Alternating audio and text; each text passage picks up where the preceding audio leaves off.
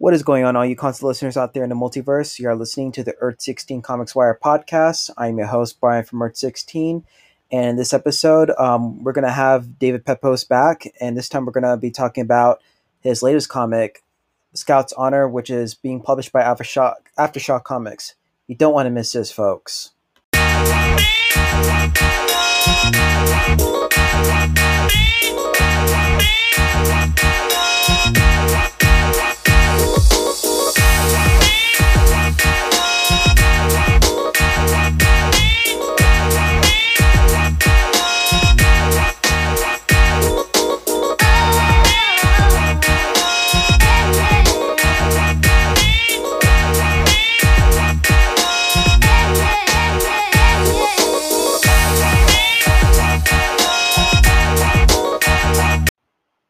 What is going on, all you constellations out there in the multiverse? I hope you all are having a happy new year. It is Friday, January the 6th, 2021. I just want to give you some updates before we get to the episode.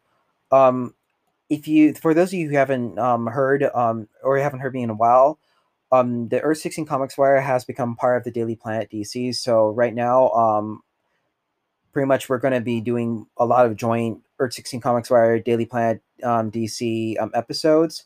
I've already have a couple of them posted on YouTube, which I actually plan to convert to audio um, audio versions as well. So I'm really excited to be a part of the Daily Planet. I also write for them too as well. I usually write mostly comics and a lot of pro wrestling too. So hopefully in the future you may have a pro wrestler on, um, whether it's from WWE or perhaps AEW or Impact Wrestling. Um, yeah, I would definitely. That's definitely my goal right now is to have a wrestler on and just talk anything about pro wrestling, just like we talk about, and of course comic books too, because this is the Earth 16 Comics Wire where all comics are celebrated. Um, so yeah, so that's pretty much um, the plans going forward, and I'm really excited um, for this year.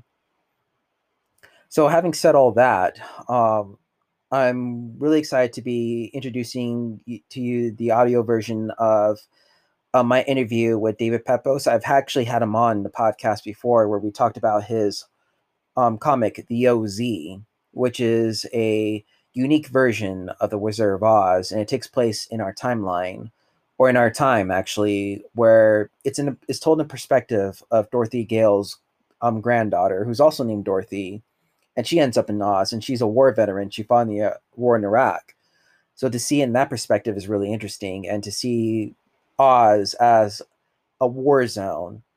If you haven't checked out that comic, I you know I challenge you to do so. I I totally t- I, you know I totally recommend that you read that comic. Uh, it's a real masterpiece. Just like um, the comic that we're going to talk about in this episode, um, called Scout's Honor. Dave Pepose wrote an interesting comic, a really amazing comic, which I felt was the bridesmaid, um, the handmaid's, excuse me, not bridesmaid, the handsmaid, the handmaid's tale meets Road Warrior Mad Max meets Judge Dredd it's a it's a real masterpiece, and um, I recommend that you go to your local comic book store and purchase it, or you can go to aftershockcomics.com as well and check it out. It's a real cool comic. So in this episode, we're going to listen to the audio version of the interview I had with David Pepose on YouTube and Twitch. So it's a real cool um, conversation we had.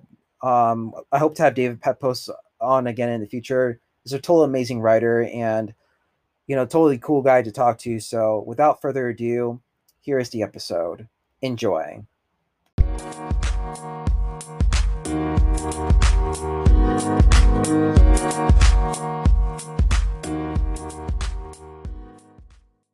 Pepose back on the Earth 16 Comics Wire, and in this um podcast, we're going to be talking about his latest comic on Aftershock called Scout's Honor. Hi. Uh, Go ahead. How you been? I'm doing great. Thank you so much for having me. Uh, I'm excited to be here, excited to catch up, and uh, yeah, excited to chat with you about my new book. Yeah, I gotta tell you, man. When I read your book, um, not to spoil it though, but it was just it was it was really awesome. I really enjoyed it. Thank you. Uh, no, that that that that means a lot. Um, yeah, Scouts Honor. It's it's a book that's been in the works for a really long time. Uh, for those who, who don't know what the, the book is about, it's uh, it's kind of like The Postman meets Mulan. Um, it's uh, about after a nuclear war, a cult has risen from the ashes, and their Bible is an old Boy Scout manual. Um, so our series follows Kit, who's kind of the embodiment of uh, everything good about the Ranger Scouts of America, this sort of survivalist cult that has uh, uh, tried to withstand the Colorado Badlands. There's just one problem. Uh, it's a very hyper masculine society that only allows men to serve. And so Kit has had to conceal her identity as a woman uh, in order to pursue her true calling as a Ranger Scout. Kit is going to make a pretty chilling discovery uh, about the Ranger Scouts in our first issue. And that's going to be kind of the emotional journey of this series. This is going to be about how she really finds herself losing her religion in a way. And what does she replace that with? How does she get to maintain her ethical and spiritual values while navigating the human side of the institution, which can be, uh, you know, sinister or maybe even corrupt? Um, it's it's a story that I I think is a little prescient to to today's uh, uh, the world we live in. Uh, I certainly didn't expect to be writing a post-apocalyptic book during lockdown uh, of 2020, but you know that's that's the way the world world works. Um, but yeah, it's a it's it's a an action-packed book. It's a really uh, surprisingly kind of fun book, um, and I think despite the sort of post-apocalyptic setting, I think it's one of the most hopeful books I've written. Um, and it's certainly in in a lot of ways perhaps the most personal and autobiographical. So uh, I'm very excited. It's been a long time coming, and I'm very excited for it to uh, for everybody else to finally get to read it. Yeah, I mean, I, I, when I read it, I thought it was really you know when I first read it, I had to admit like I saw like elements from a Handmaiden's Tale and also um, Judge Dredd. I saw a little bit of Road Warrior yeah. Mad Max. Sure. Um, I you know you'll probably see that in my review that I wrote. Like I've um, I saw a lot of those elements and just how, um, basically this whole society that they built is like based on patriarchy and. Mm-hmm. And how they how they um, focus on you know the six laws of um, the Ranger Scouts. This is to protect uh, women, um, to actually kill the you know kill the infirm and like leave like the ones who are like useless so a lot Yeah. of, some eugenics there too, I would say. Kind of like Yeah. Man the High Castle. Sure. Um, yeah, you know, it's it's one of those things. Um, my younger brothers were both Boy Scouts, and I was not, and so it, there was a little bit of that outside looking in. Uh, when you're in it, you know, it's all about the camaraderie, and it's about learning practical skills, and it's sort of the friendly rivalry with with with your boys. Um, on the outside, though, you know, you've got the the costumes and the laws, and uh, you know, you, you don't have to squint too hard to make it look a little culty. Um, so yeah, I, I think you know anybody who's ever read Howard Zinn knows that like you know history is written by the victors, and I think in this case it's very much you know it's a game of telephone. What happens when that game of telephone just gets kind of cut? And you you know what do we sort of scramble for in terms of maintaining that continuity and maintaining that history? Um, that was kind of the idea of a cult. What's the weirdest thing that could be a Bible? In this case, a Boy Scout manual um, and that was sort of the, the snowball effect for the rest of this series. You know, at the same time, um, while it's certainly an anti-cult book, I don't, I wouldn't say it's necessarily an anti-religion book. Um, Oh no. it's it, it's it's funny because I feel like this book, in certain ways, is a little autobiographical. Um, I I don't talk about it a lot because it doesn't usually pop up in my work, but I was raised in a very conservative, both religiously and politically, um, Jewish household in the Midwest, and it wasn't until I left home that I really kind of had my real kind of spiritual and political reawakening. It I realized, oh, all these things that I took for granted, all these things that I assumed as fact. No, there's a whole other way of looking at the world, and it does not take much to kind of flip your whole worldview on its axis. Um, and when you know once once you've seen things, it can't be unseen. And so that was what went into a lot of the development of the Ranger Scout religion uh, in Scouts honor. Like you were saying, things like the seven Scout laws. Um, you know, uh, saying you know uh, a Scout must always show mercy. What does that look like in a post-apocalyptic world? That might mean Exactly. giving somebody a quick death, or you shall always obey your scoutmaster. That's based on an actual Boy Scout rule: is obey your scoutmaster. It's not hard for that to get twisted. Um, yeah, yeah, totally. there's just a lot of fun iconography and imagery to the Boy Scouts that I think lends itself to that religious element. Uh, you know, the merit badges sort of being seen as a little bit almost of like a communion. Uh, you know, it's it's sort of as you get older and as you take on these more practical skills, you get the merit badges, and it's also a way for your brothers in arms to kind of see what skills everybody's bringing to the table just by looking at them. Uh, we have things like archery and wilderness survival, but even more exotic skills like explosives and tactical driving. And thought that um, was really cool. Yeah, thank you. Well, you know, a, really fun thing about that actually is Aftershock is doing an offer. Uh, every single cover that we are selling, if you order more than 20 of them, you will get um, a, a unique Ranger Scout merit badge. Uh, stores can get that to give to their customers as, as, as a promo item. Um, so I'm very excited for that. Um, anybody who picks up our first issue, I have written backstories for every single one of these merit badges, and they will be available uh, if your store orders 20 or more copies. Um, so yeah, it's just um, it's it was kind of fun, kind of building out the world through the the prism of this Boy Scout cult, um, and the idea of Kit. She's not the type who's immediately railing against this. This is how she was raised. She's Oh, a true believer in a lot of ways. Um, she's a true believer, it, except for one important thing, which is you know she's it's the the conflict of being sort of one of the best scouts there is, but also sort of something inherent to her that would be disqualifying for her uh, to even serve in the first place.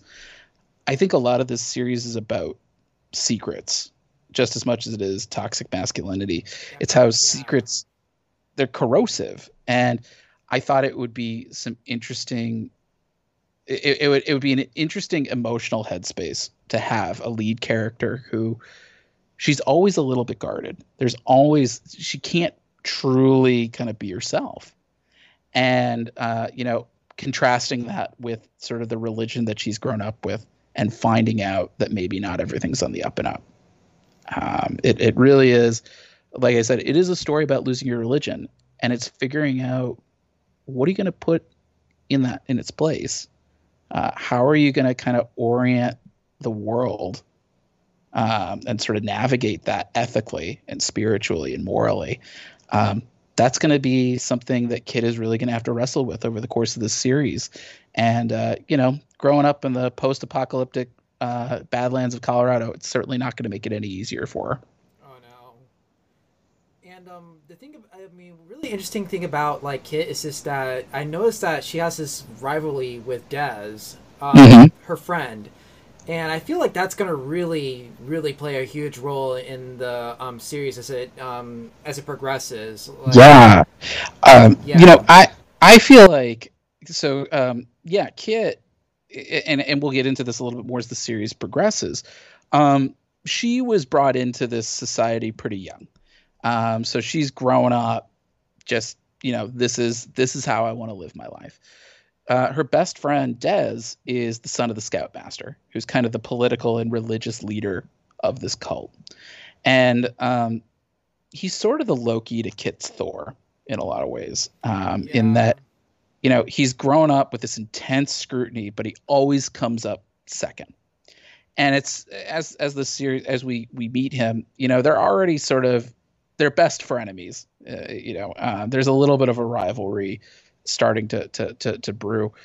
Um, but you know, I every time I've written Dez, he's been kind of my favorite character in the series in a lot of ways yeah. um, there's something you can't help but feel for this kid. Um, you know, in, in that he's constantly looking for approval and affection from his father, who is going to hold him to a much higher standard than even these scouts that they're throwing into all sorts of danger at any one time. Um, you know, the thing is, is that the, the the basis of the society is it's it's toxic masculinity, and if you think things are bad enough for Kit, um, but as the series progresses, we will see things are not great for Dez either. Uh, he's got some secrets of his own. And those secrets and the fact that Kit and Dez, while being best friends, do not know crucial details about each other. Um, that is really going to sort of turn what has been kind of a slow build of a rivalry. It's going to make it run hot real fast.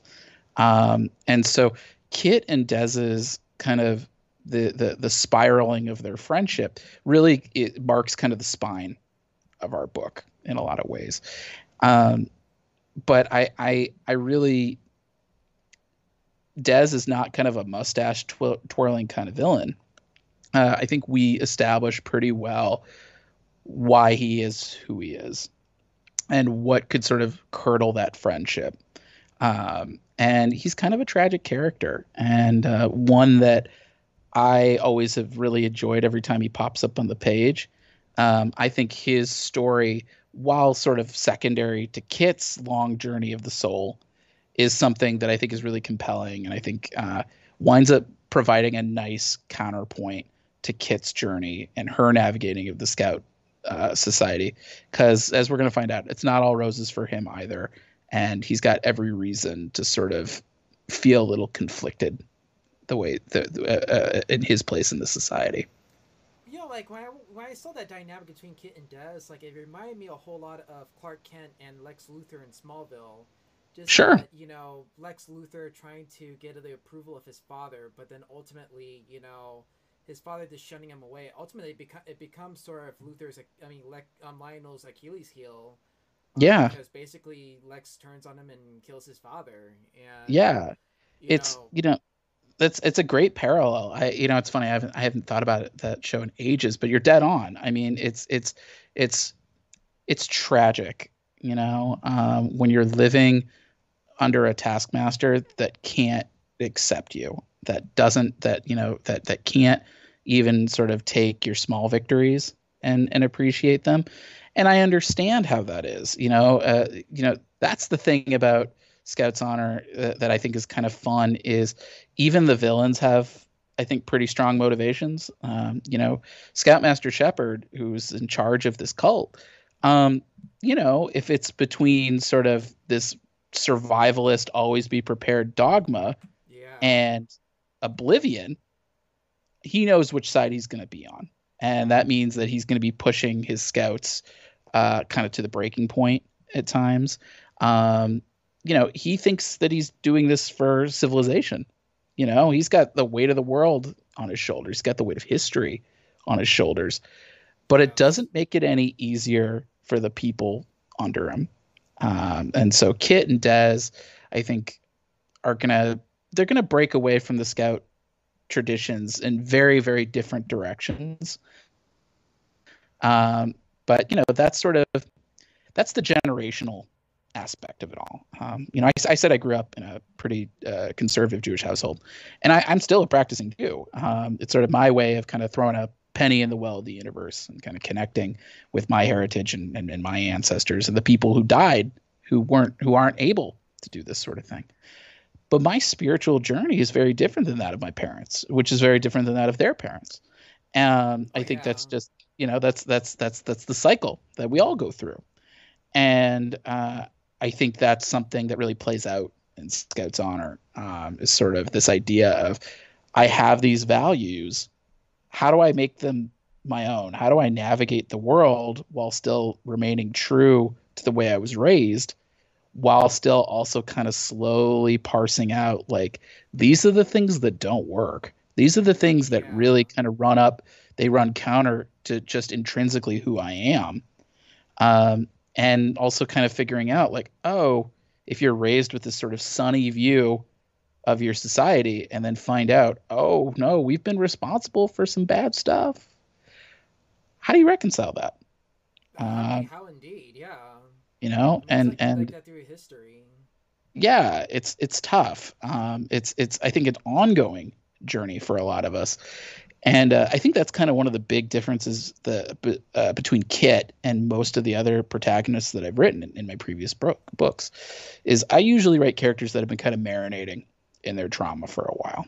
Um, you know, uh, Detective Locke from Spencer and Locke, uh, Dorothy Gale from the OZ, uh, even uh, Emily Anderson from Going to the Chapel. They all have had things happen in their past, and there's yeah. by the time we meet them, they, that's kind of defined them in a big way. Uh, Kit despite growing up uh, in like the worst in the worst upbringing out of all of them, she's actually pretty well adjusted. Um, we get to see her trauma kind of unfold in real time. We get to watch her kind of get her legs cut out from underneath her, and then very quickly have to figure out on the fly, like, oh my god, what? Like, did I see what I thought I saw? Like, is this true? Like, how do I confirm any of this? Um, it's you know there's a lot of cognitive dissonance that goes on um, in her journey. And i think that's natural. I think that's what it takes. You know when you kind of get the rug pulled out from underneath you you have to reorient. And then that can kind of become a journey in and of itself.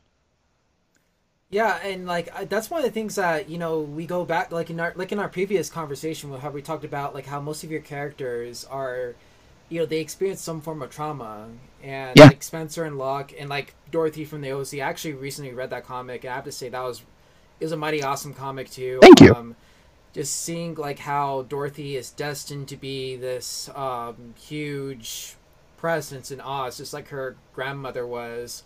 Yeah. And you know, it's just um, I see a lot of trauma in Dez. I mean, the fact yeah. that he has to, you know, he's in the pressure just to be just like his father, you know?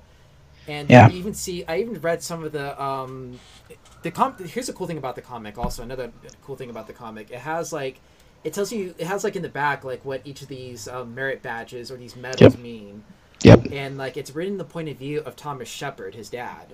Yep. And you can tell that he has such you know you know he he's just really disappointed in his son in that you know, you can tell that Dez isn't. I don't think, you know, personally for me, I don't think Dez really is cut out to be a Ranger Scout. Like, I don't know if he really wants to do it. Like, he probably just wants to live life like a reg- like a normal teenage boy and drive cars and yep. you know work on machines and you know he even commented on that though but then you can tell he it just makes his blood boil because he's just like you know like i you know i don't understand this is my progeny like he's supposed to be yeah. just like me and I think yep. we see a lot of that in parents too, where you know, you know, if you're, you know, if you know, with parents, they want their kids to be a lot like them, and in a sense, kids are a reflection of their parents. But at the same yeah. time, though, there comes that point in time where the kid just deviates and decides to, you know what, I'll, maybe I want to go on my own. Maybe I want to be my own person. You know, and it goes back to and, what you were saying, like how you know the old ways just don't work anymore. Yeah, well, you know, it's it, you know, it, it's it's it's parents don't just don't understand. Um, like and I, I yeah, I, and I think um, yeah, and it's tough because it's one of those yeah. things. You know, if this was if this was in the world that we live in right now, it's a little easier to say like, oh, like you know, there's room to say, well, maybe you can kind of go off and try your own thing. Um, because you know we're not living in like a post-apocalyptic wasteland where like if you don't you know if, if if you don't sort of toe the line, you might be kicked out of the compound. You might be eaten by a gamma boar. You know, like it's very life or death. Yeah. In terms of kind of hewing to these sort of survival tactics, and that's another th- reason why I think I went with the Boy Scout manual and why I went with a post-apocalyptic setting because I you know I I, I joked that uh, in another interview that I was like I could have done a D&D manual but it would have been a much shorter book. Um, it's that I, you know, it's it's uh, self fulfilling in a way when you live your life with these these survival tactics and it's all about you know what can we do to sort of conquer the wastelands um those that is a survival tactic in a way it's it it it, it builds in its own reward um anybody who sort of sticks their their their, their foot out you know they get hit and so it's it's there's a lot of pressure to kind of stay within the lines of this pretty rigid society. Um, but it's not something that can last forever. Um, you know, eventually something's got to give. And I think in this case, it's sort of when you learn how the sausage is made, um, you know, so to speak, um, that's when you kind of realize you can't, can't look at it the same way again. And I think that's very much, it's like history. You know, um, you know, history can be a game of telephone, and that can be really reinforcing of certain myths and certain whitewashing of the truth. And it's sort of, but once you've once somebody ch- sort of chimes in and says, "Well, you know," this other horrible stuff happened as a result, uh, you know, you're you you can't look at it the same way again. I mean, uh, you know, I feel like you could take uh, Columbus Day as as as an example, or you yeah. could take uh, the, the the Catholic priest scandals, which was another big in, inspiration behind this book. Um, my my partner was raised Catholic, and she is no longer a part of the church, and it was because of that. It's like how do you, yeah, it's like how do you you know sort of stay a part of an institution that has sort of kept so much horrific stuff under the rug. Um, so the, yeah, you know, there's a lot of that kind of dissonance and just figuring out like where do I go from here and still remain an ethical and moral person? And also, how do you live your life without throwing the baby out with the bathwater, so to speak? Um, you, you know, I think as Kit kind of moves through this series, she'll some things will be reaffirmed for her, and other things will be really thrown in doubt. Um, but I think at the end of the day, she still believes. Um, and I think that's kind of an important part of this book. In, and I think that's something that kind of keeps her. She's certainly the most optimistic character I've ever written, which is weird in a post-apocalyptic book. Right. Um, you know, but like I think ultimately she still believes that there's there are better days ahead of us. Um, and in in a lot of ways she kind of is fighting for them. And i think that's something that's uh that's admirable and that's something that I, I think we we all could stand to do. Absolutely. I agree. And um i was gonna you know say too that um what was i thinking? It kind of reminds me a lot of like what my sister told me too one time about like the catholic scandals and all of that like you mentioned you know like yeah. it happens in every institution. Like you, you have to really think about it. Like every institution has a dark side, something that they swept under the rug that they don't want to know. Like they don't want anyone to know about. And look at NXIVM, for example. You know, with Keith Raniere. I mean, this was something that many people thought would help the world. Many people thought it would help themselves. But sure. Lo and behold, you know, there's news about this guy that comes out saying that he's done stuff to women and you know under you know underage girls and it's just really sad and it's just yeah.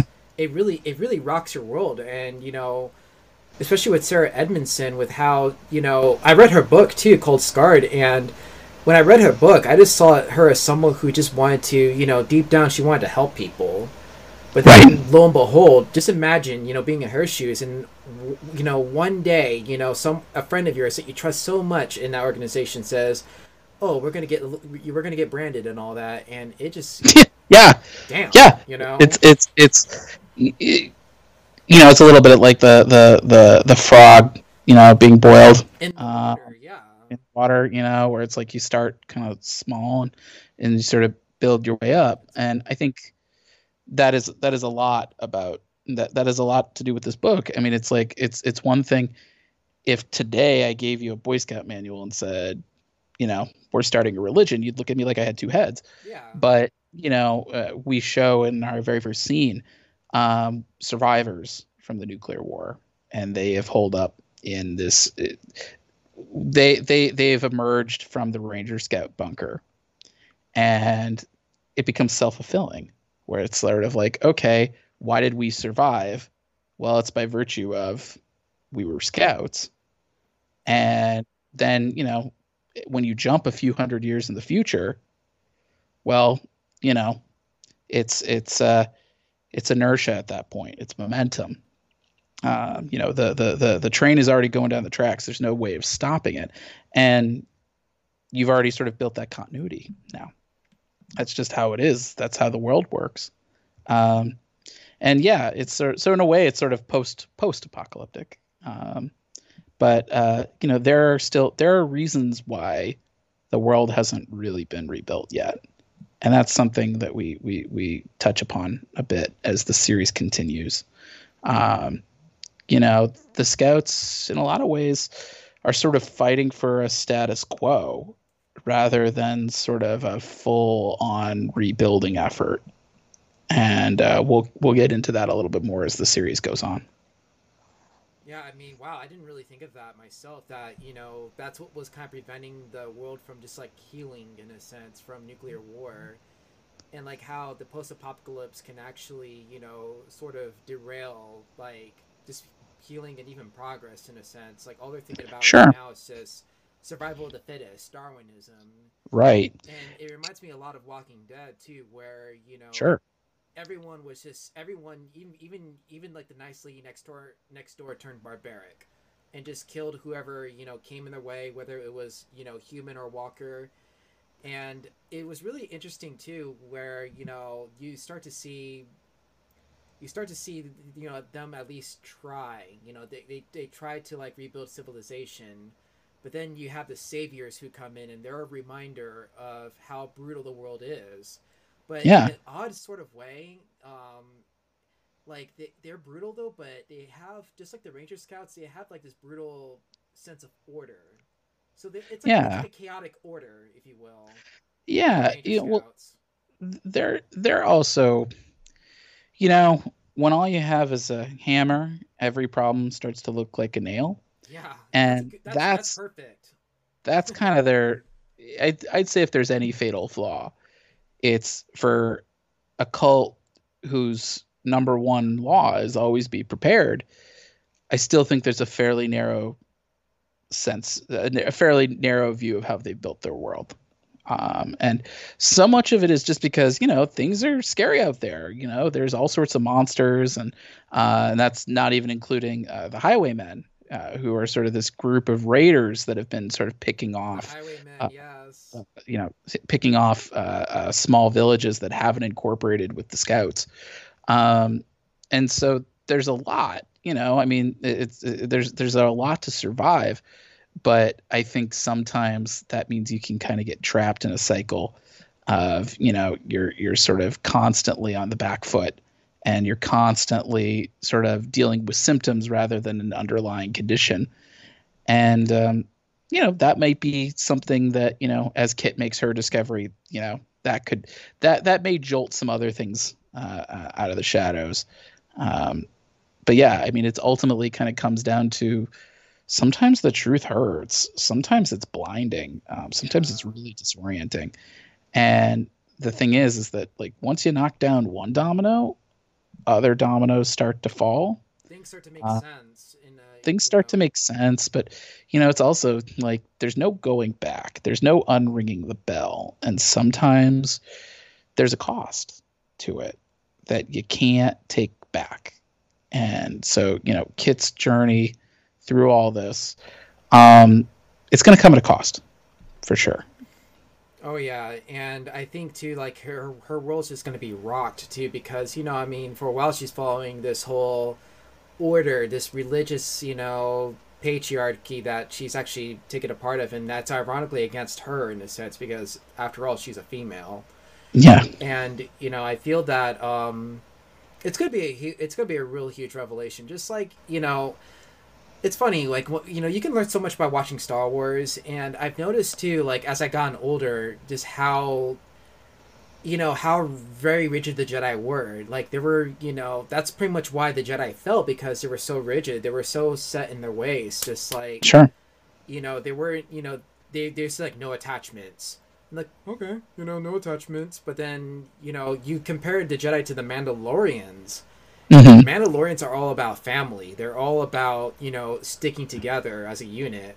right That's why the Mandalorians, I mean, despite, you know, them kind of being a little extinct, kind of like the Jedi, I mean, there's they still find some way to stick together because, you know, they don't, you know, they they they're not against attachment. And we seen I don't know if you've seen the Mandalorian though, but you know, there's a there's just season one well in season two it, it, it kind of delves into that especially with you know baby yoda um, Mhm. and it was just like wow you know i mean you really see how similar they are but then how different they are and you kind of you kind of question you know who's the who's more of the better you know who's more who's more you know you know what's the word for it adhesive i don't know if that's a word, perfect word for it though but more like a unit, you know. And I Yeah. have to say it's the Mandalorians. The Mandalorians, you know, are would probably survive more than the Jedi because the Jedi are says a no to attachments. You know, this is how it's supposed to be. But the Mandalorians are like, well, wait, you know, I mean, we should we should stick together, you know. And Right. You see that with Mace Windu, actually, who even though he's the coolest Jedi of them all, I mean, there's a certain dark side to Mace Windu where he was just like, take a seat, young Skywalker, like all strict and everything, which is Right. cold. And you think, no wonder why Anakin turns to the dark side, you know? Right. and it's this you know i mean the proof is in the pudding. It was just it was a jedi's teachings that drove him insane because this this dude all he wanted to do was see his mother again. I mean what's wrong with that? You know just to Yeah. make sure she's okay just to make sure she's happy you know because he worked he worked his tail off to free her. And then on top of that he wants to he wants to be with his wife you know? I mean and it's like oh that's gonna turn to the dark side. How so? You know Right. and with Kit, I feel like you know it. She's gonna see like she's gonna you know have that same revelation like oh like th- that actually is there's nothing actually wrong with with that. It's like no, you know. Yeah, I mean, you know, it's it's that's the thing is is once you've sort of had your life kind of shaken up that way, you start approaching things a little differently. Um, You and you know, perspective. Yeah, and as she sort of as Kit kind of gets a little more confident in in sort of her new path, yeah, she'll she'll have a a, a- few moments where she kind of pushes back a little harder than you might expect. Like she'll have Uh, a state of denial, like sort of like the five stages of grief, if you will. Yeah. Yeah, um, you know, I think actually that's yeah, that's that's probably you know, I hadn't I hadn't considered it that way, but uh, I do believe that we actually have the majority of the of the five stages. Um, you know, I I think uh, certainly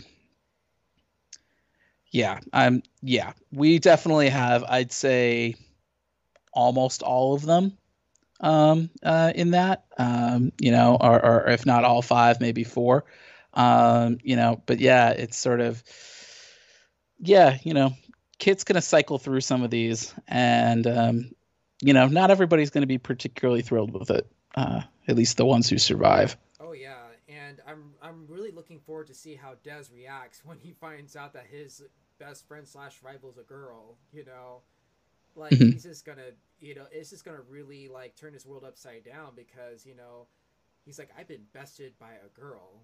You know, just think of the think of that. You know, like his view. You know, and then like his Yeah. probably would even have more reason to raise hell on him and all that.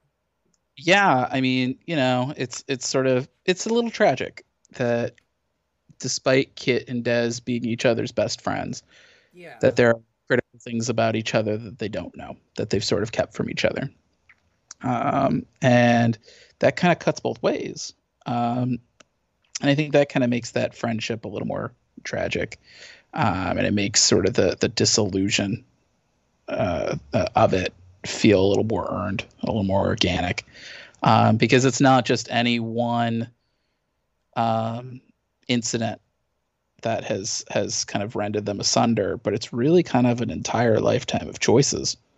Um, you know, this is not even if Kit hadn't made her discovery, um, this would have been a long time coming. And this, I think, I, I, I strongly believe this would have happened one way or another. It just, it's an added complication when Kit's on this already very dangerous quest for the truth, and her friendship kind of finally takes that final header. Yeah, totally. And one thing, um, you know, one of the things I liked about, you know, I was just wondering about the story too was the world building. You know, I mean, Sure. are we going to see anything even beyond Colorado? Like, are we going to see like perhaps maybe Washington D.C. or maybe let's throw it out there, Canada or you know, um, we're we're we're keeping it to Colorado for this series, um, partially because I didn't want to step on the the same turf as a place uh, as uh, the the Fallout franchise. Um, you know, yeah. I, I I love Fallout. It, it was a huge influence on this game, uh, or in, on this book, I should say. Um, uh, and so you know i wanted to make sure that like i was like okay we're not going to do vegas we're not going to do washington d.c we're not going to do boston i wanted to make sure that there was a spot that had like its own wilderness to it um, and so colorado kind of felt like the right spot um, uh, for this book um, yeah so you know if we ever sort of revisited the scouts honor world and I, I you know, never say never. Um, you know, maybe there could be some room for some some extra exploration, but I think that's also kind of part of its charm in that, uh, you know, they are sort of the the, the Ranger Scouts are kind of the biggest fish in what is still a fairly self-contained pond. Yeah. Uh, you know, it, it, it's sort of, you know, I kind of like to leave it up to the reader's imagination for how bad the rest of the world might look. That's uh, and, it, yeah. Uh, but yeah, it's sort of it really does feed into sort of this conservative evangelical thinking, and that I think often runs counter to sort of this big globalized look at the world. This is this is kind of a small town story in a way, um, and I think by virtue of the apocalypse, everything's been a little bit atomized. Um, you know, the United States aren't really a thing anymore.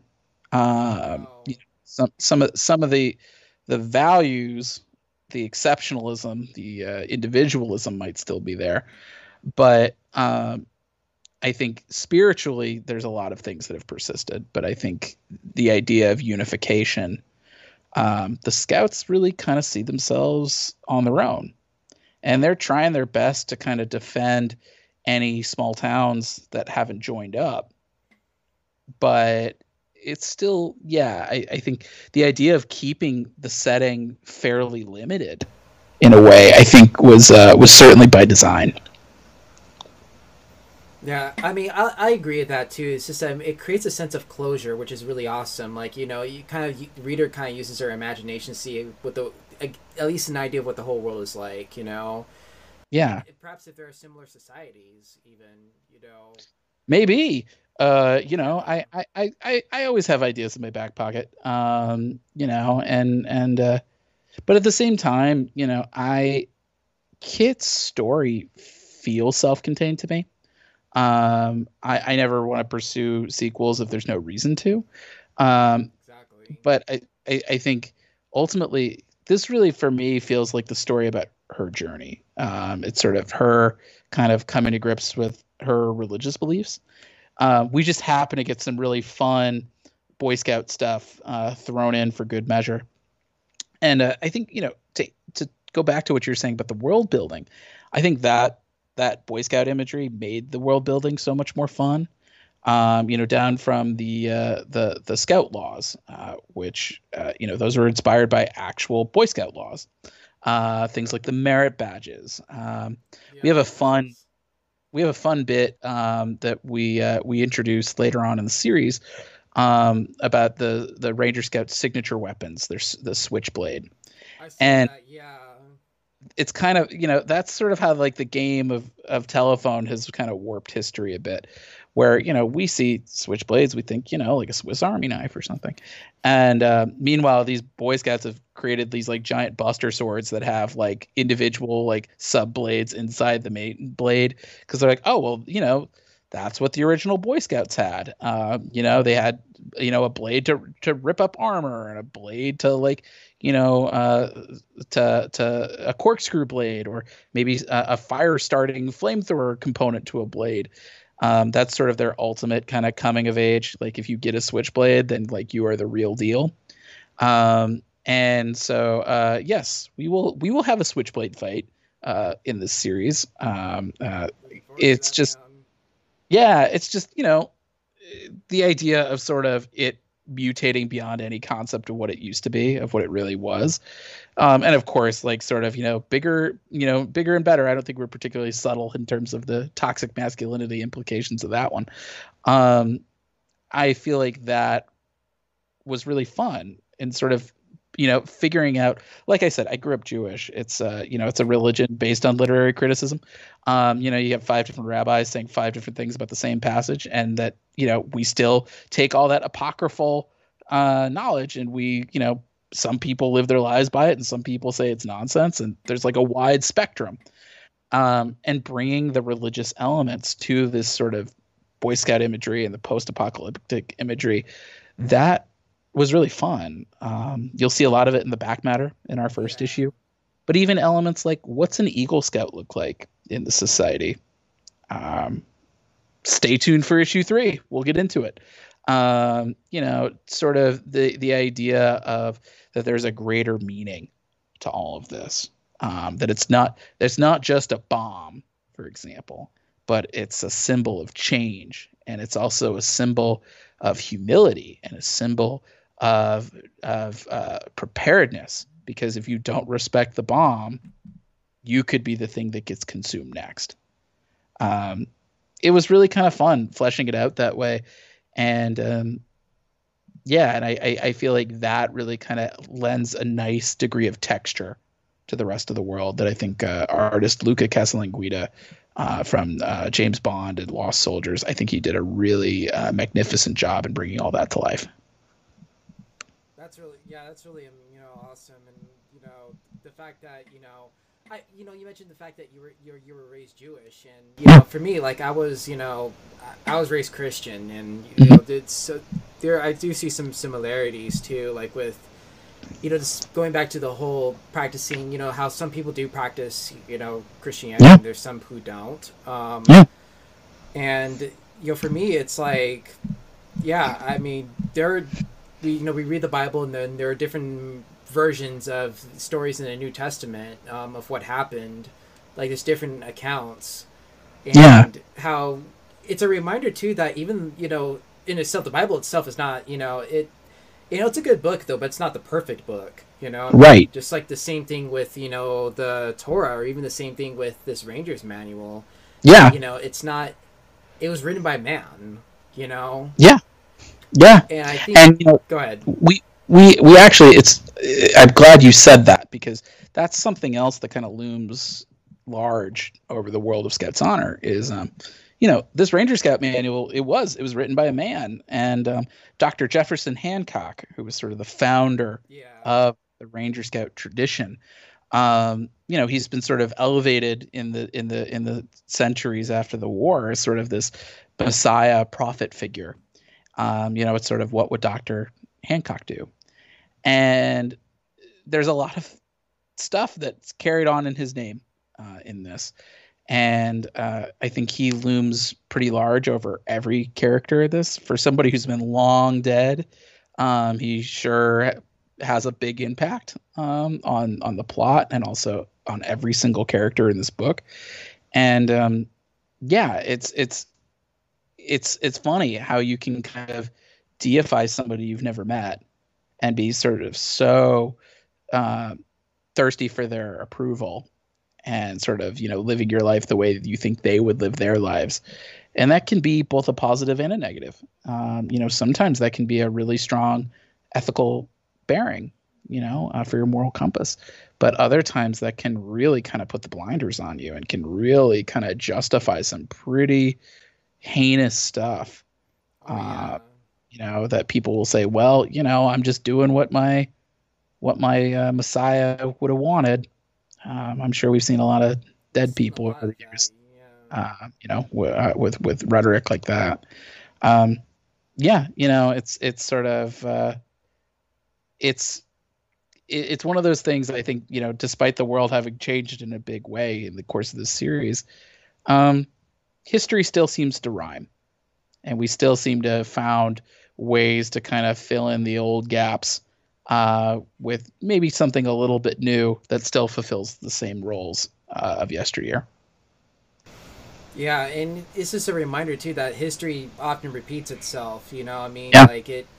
Sometimes it resets too, and like we've seen it, you know, with the Ranger Scouts, how funny that, or I wouldn't say funny though, but it was just really crazy how 267 years later, I think it was 267 years or 260, that this comic it takes place like centuries into the future, and it's yeah. crazy how they managed just to like you know despite those many years of just growing, like they have not like done anything to perfect their world or to like you know no. build you know rebuild civilization or you know manufacturing it's just there's just nothing but like just you know i think it's like barbarianism if you will yeah yeah you know it's it's it's one of those things it's like on the one hand you know rome was built in a day and you know even with sort of the scraps of the old world um it's tough you know like they've sort of the the scouts have kind of made themselves they're approaching stability but they're still not like 100% there. And they certainly are not in a position that they can sort of invest in infrastructure at this point or sort of a, a, the, the deeper scientific innovations that would be needed to kind of get us out of these dark ages. And it really is. They're in the dark ages at this point. Um, they're sort of back to this kind of foraging, yeah. hunter gathering kind of, you know, uh, society. Um, but yeah, it's, it's, uh, yeah, there's there's just um, they're still trying to find some meaning out of all of it, which is something that I, I think um, again it kind of speaks to the small town nature of this series. Uh, yeah. You know, um, in in that there's something noble about it.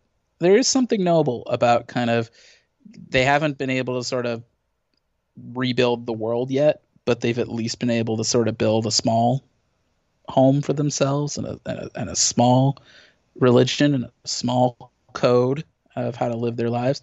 It's just, um, you know, everybody's got secrets, and some of them are a little more explosive than others. Well, I mean, I'll bet because it, you know it goes back to like how it reminds me of the Handmaid's Tale. I mean, I haven't really read the book or saw the show, but you know, in the show, you would notice that the women are just, you know, their their bank accounts are frozen. Um, yeah. They they get they get their whole lives taken away from them the snap of a finger and yeah.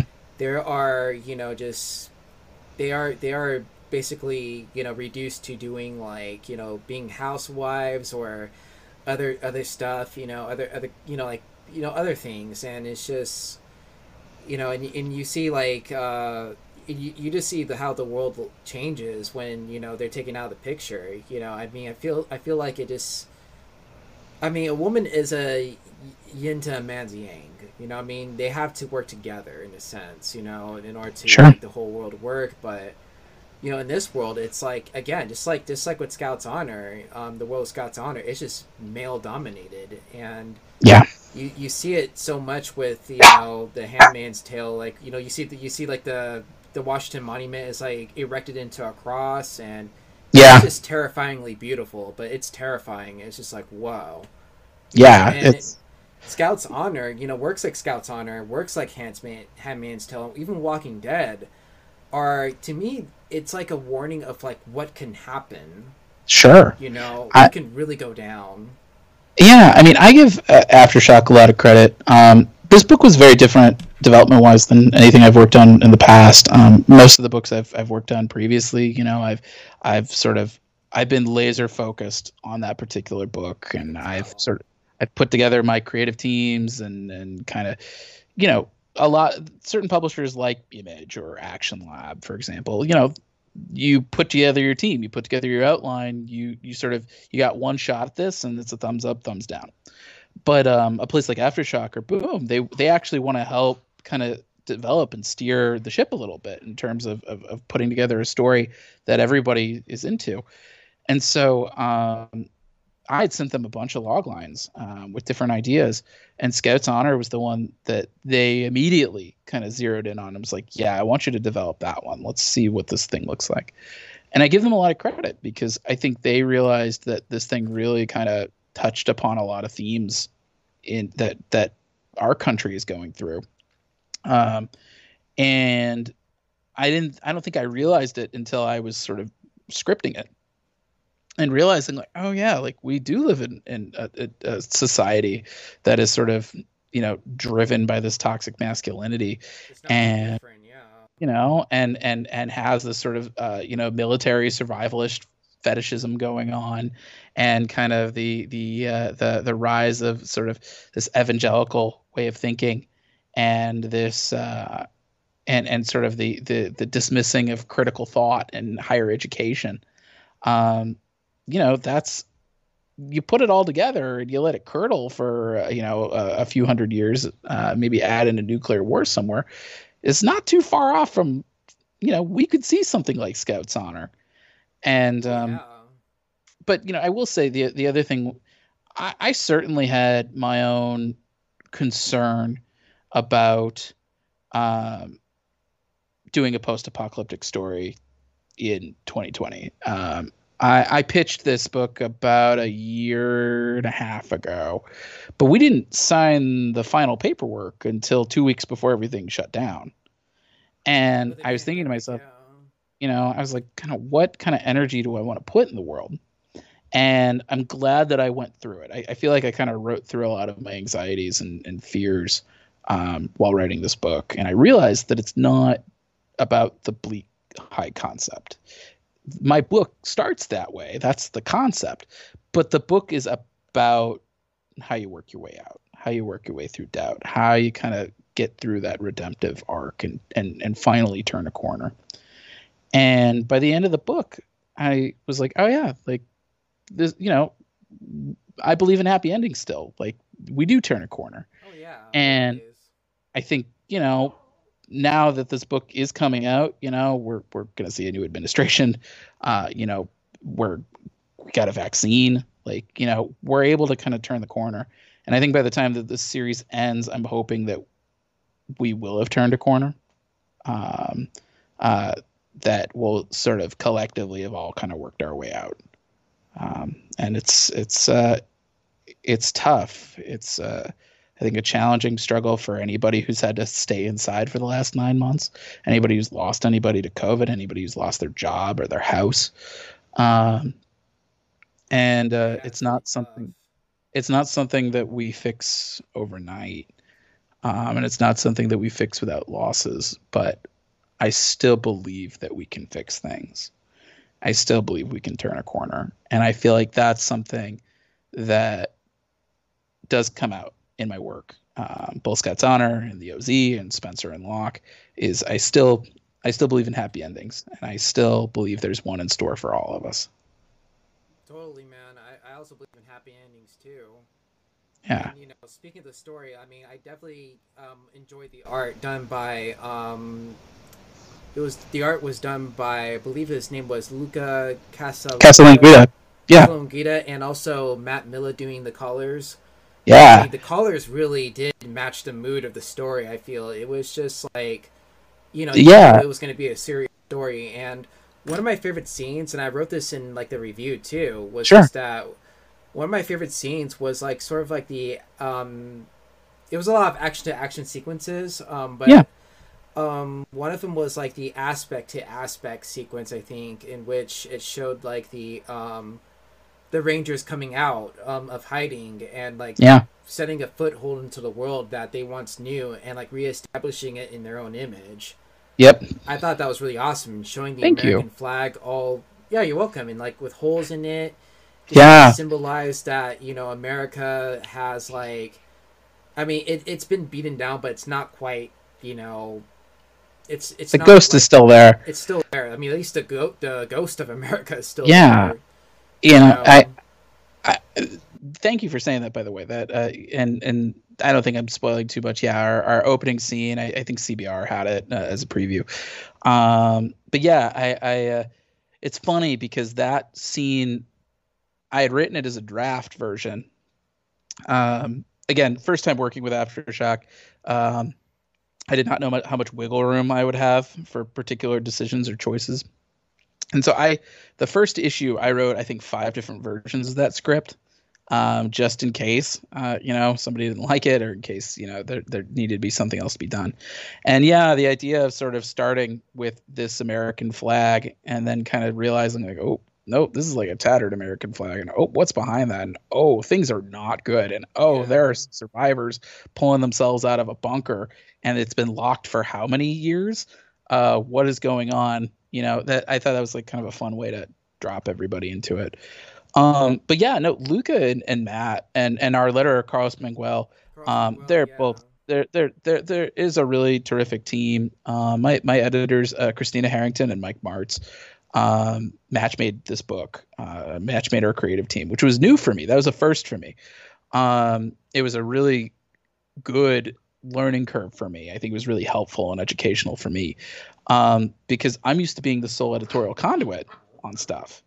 Um, I'm used to sort of I'm the one kind of taking point in everything, and I'm I got to tell the the, the artist and the colorist. yeah, exactly, exactly. And um, this I was not. I I was working with actual professional editors who, you know, they they have a, a vision just as much as I do, and it's figuring out like, okay, how do we bring these two visions together to make sure that both of them are kind of elevated. Um, and so for me, you know, there's a, an element of learning like how do I kind of write in a way that I get to measure twice and cut once because Luca has better things to do than worrying about all my tweaks. You know, like how do I pick my battles and how do I make sure that I can sort of tee the ball up for Luca to knock it out of the park as as well as he has. Um, Luca's terrific. I it's funny. I had actually reached out to Luca years ago uh, about a different project, and uh, he was uh, uh justifiably busy on uh, James Bond over at Dynamite. Um, oh, and he just comics were good. Yeah. Yeah, yeah. He's he's terrific. Um, and uh, he's just got a book that just wrapped an image called Lost Soldiers with Ales Kot.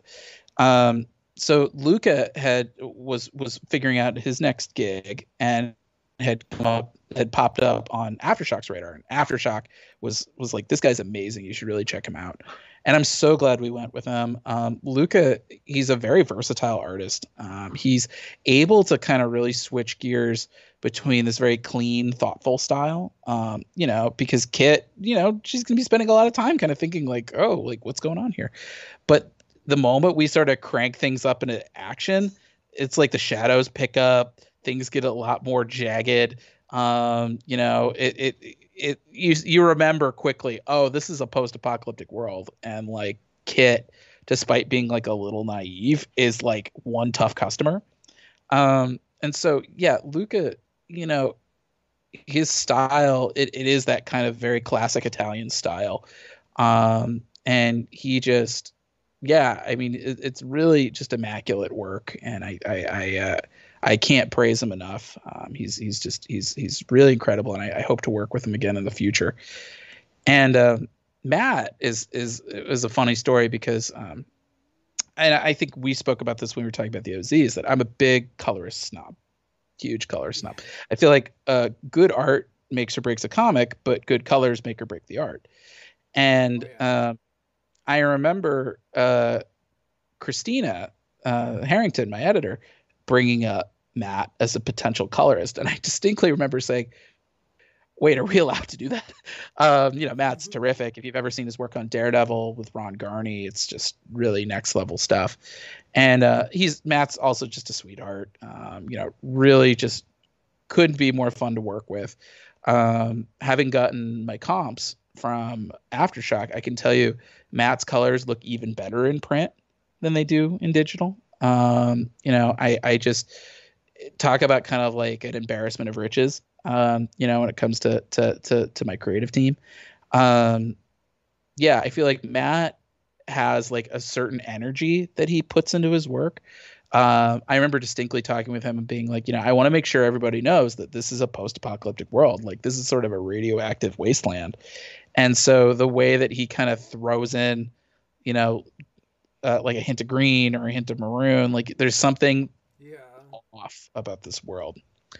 Um, and Carlos Mangual, I want to give him a shout out as well because, you know, I I think he really he did some really cool stuff with the lettering in this book.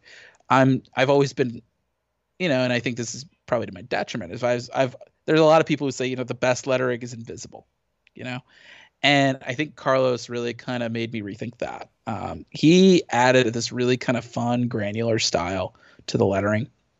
That again, it's sort of it's a reminder that this is a this is a rough neighborhood of a world, you know, and uh, and I think just down to the lettering, Carlos really kind of zeroed in on the post-apocalyptic elements of it all. And so I think you know having that team together and having Christina and Mike kind of steering the ship. And, you know, Christina, I you know I I always want to thank her because I think she's really championed this book since since even the initial pitch. Um, I think she really kind of saw the potential and has, has, has really fought tirelessly That's to make awesome. sure that it. And Mike is terrific. I've I've known Mike since I was in college. Um, I, I interned for Mike when he was uh, when he was back at DC. Um, he was the Batman editor uh, on uh, Batman RIP um, that same summer that Final Crisis came out. So um, I owe a lot of my career to Mike Marts. Um, I, I always want to thank him for that. Uh, he was the one who kind of sat me down um, at the end of my internship. And this was during the recession where there were no jobs. Uh, Yeah. And he told me something that I'll never forget. And it's something that I've always kind of really based built my career around is he said, nobody walks into the Yankees. And what that meant was, you know, comics very rarely do you do you walk on to to, to the big leagues. You you usually work your way up. You start in the minor leagues, you go to the farm teams, Yeah. you got to fight. And I think it also really kind of opened my horizons. You know, I love the big two. I love superhero books. I grew up raised on all of them. And and you know, if the big two comes calling, I will of course answer. I would happily do so. But I think it can be very limiting for a lot of aspiring comics professionals who say, "Well, my end goal is to write Spider-Man." There are probably more astronauts than people who've written Spider-Man. Um, like people who've been in space, you know. And so I thought of feel- that actually. like like I I, I it, it's it is it is an act like but you know there there are probably more Super Bowl champions than have written Spider-Man you know comics are so much more diverse and there's so many stories you can tell with them and it really I think was the beginning of me giving myself permission to be a writer and to sort of tell these kinds of stories through the medium of comics because I, I, I feel like there are so many I am very fortunate to be in an industry that doesn't try to pigeonhole me, um, that I don't have to pigeonhole myself. And I think a lot of that comes from Mike's advice to me in college. And so um, I'm really grateful that I've been able to work with him again.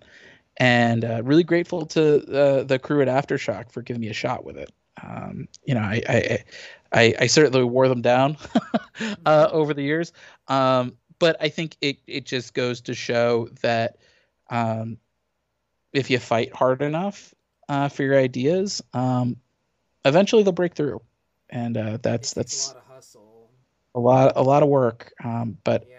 it's uh, I can tell you it's it's very satisfying uh, now that the book is about to come out. That's amazing. Now I want to write a comic shoot. You should you should. It's the it's it's the best gig I've ever had. Uh, my only regret is I didn't start sooner.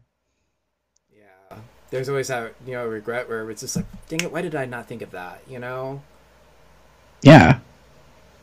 and just to build like a whole you know world even in a small town like colorado that's a big world enough as is where everything just happens you know Yeah. and like you have like you know little you know little boy scouts actually you know are kind of like elite child soldiers basically Yeah. like you know boars and eating them for, I hadn't like, thought about that, but you're absolutely 100% right. I mean, I think a lot of it, yeah, I mean, it, it, it is. It's sort of they're teaching their children from a young age, like, yeah you know, you better take care of yourself. Nobody else is going to do it for you. and it was like that for the Great Depression. Um, my grandma grew up, you know, I mean, my late grandma, you know, she, she grew up during the Great Depression, and you know, I remember my sister telling me that, you know, when she was, you know, when my grandmother was younger, she had to like, you know, she and her, you know, family had to scrap. They had to fight. Yeah. That's why they were so, you know, adamant about saving money and like not spending it too much, you know, because you know of what happened. And Yeah. you know, in the Great Depression, you you know, you had no time to fool around. You know, there was no time to like, you know, dilly daddy. It was just, you know, you had to like, you know, get up and work. You know, you had to, Yeah. you know, or you weren't going to eat. And it was just like, wow, you know, and I see I see a whole lot of that too with Scouts Honor, you know, books like Scouts Honor and like works like The Walking Dead, you know, where, you know, kids grow up pretty fast and, you know, basically you have no time to be playing around. I mean, okay, maybe there is some time, but, you know, for the most part, you got to get up and survive because if you don't, either you know you, you know either this world's gonna chew you up and spit you right out or you know something far worse is gonna happen yeah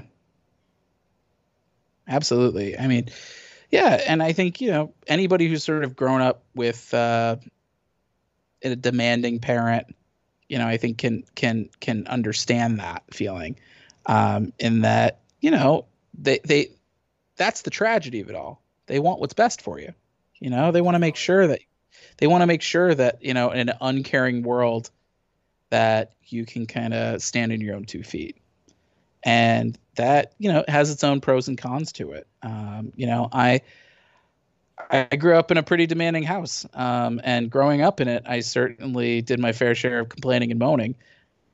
Um, at the same time, you know, I don't think I'd be where I am without it. Um, you know, and so I feel like that is kind of the push and pull of a community like the Ranger Scouts. Um, and we get to see both sides of that through Kit and Des. Yeah, you know, I mean, we see, like, yeah, like you said, like, I think we're gonna see different sides of, like, you know, the Ranger Scouts and, like, also, um, just the whole. It's almost like the two sides of the same coin kind of thing. Yeah. I mean, I don't know. Like, I feel like, you know, I you know, not to like, I don't want to spoil anything though, but I have a feeling that we're gonna see a story about the Highwaymen too. We'll get to learn a little bit about kind of what, what, what their deal is and why did they, why did they become the guys they became. Um, yeah, uh, there's definitely there's a reason why they're why they're there. Um, and uh, yeah, you know, I uh, I don't want to spoil too much, but uh, yes, they they they're there for a reason. Yeah, and also, you know, even Kit's father, I mean, I, I kind of wondered during his interaction, it was like one of my other favorite scenes, to interaction between Kit and her father, and it kind of made me wonder if he himself was a scout, perhaps, you know, or... Yeah, yeah, definitely. No, um, you know, uh, are you saying Kit and, and her father? Um, yeah. Kit's father is sort of a, a more of a late in life, uh, uh, you know, we'll, we'll get to see how Kit got brought into all this. Uh, we'll see it actually in issue two. Um. But I think I think she was not born into it, and I think that's part of the reason why her faith is as strong as it is. Is she kind of knows what the rest of the world is like out there, um, whereas, uh, whereas you know, her father, I think, had, by virtue of really getting into it late. I think that's part of the reason why he's a little bit more permissive of his daughter than you might necessarily expect out of the society. Uh, I, I, consider that sort of the reason why she's able to sort of have this secret identity, so to speak. Um, she has to have somebody who knows, and I think that makes her relationship with her father kind of touching in a way, um, because I think he is he's worried about her and he yeah. wants to make sure that he doesn't she doesn't get caught but at the same time there's something so tender and accepting about this guy um you know he's kind of a, a progressive feminist for being in the you know in the yeah. post-apocalyptic world um and so yeah kit's father glenn um he's the fun character and he's he's definitely i had a lot of fun uh, uh, in the scenes that he's been in. Yeah, that's yeah, totally. So I mean, yeah, I'm looking forward to reading issue number two. Um, and I really like Aftershock comics. I mean, it, it, was just one of the comics I found by accident. Actually, um, sure. Some cool stories too. Um, I've seen, I've noticed. Um, yeah, especially like Scout's Honor. I think there's a western too. Um, yeah, um, yeah. Join. Like, Oh, uh, un, was it Undone by Blood? I know there's Undone by Blood. There was yeah. uh, there's uh, uh, Join the Future uh, by Zack Kaplan. That's really great.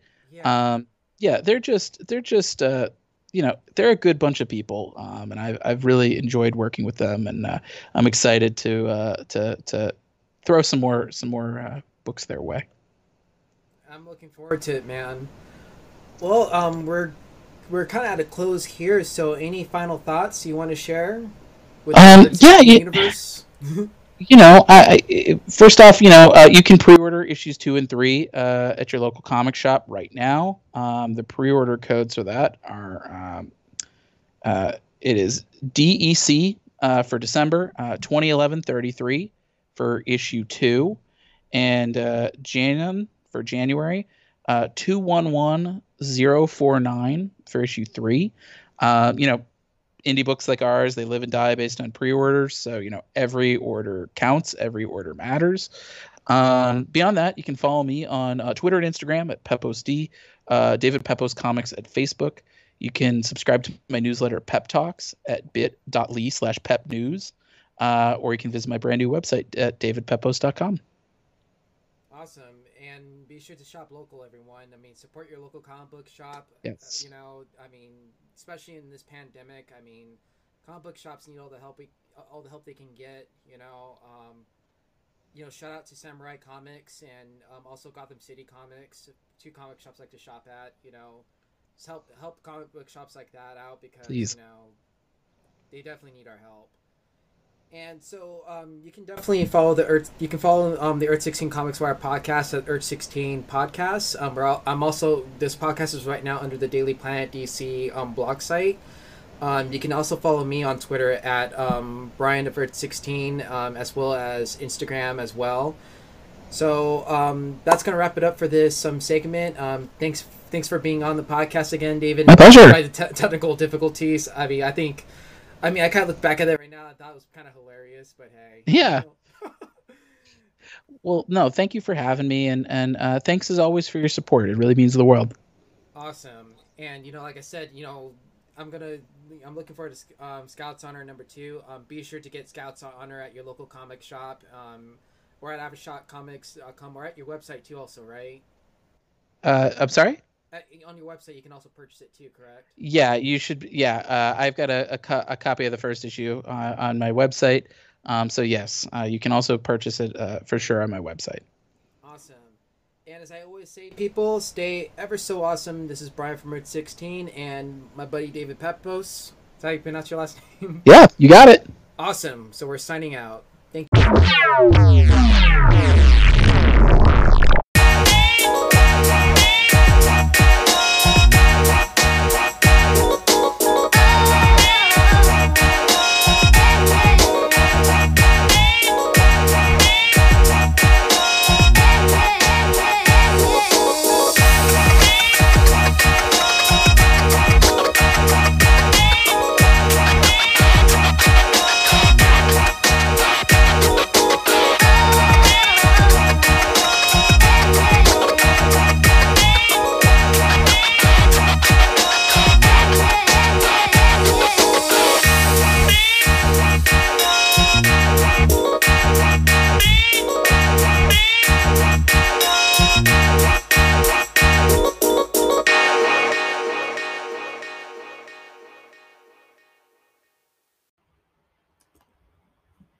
that's another episode in the books, ladies and gentlemen. I hope you all um, enjoyed that episode.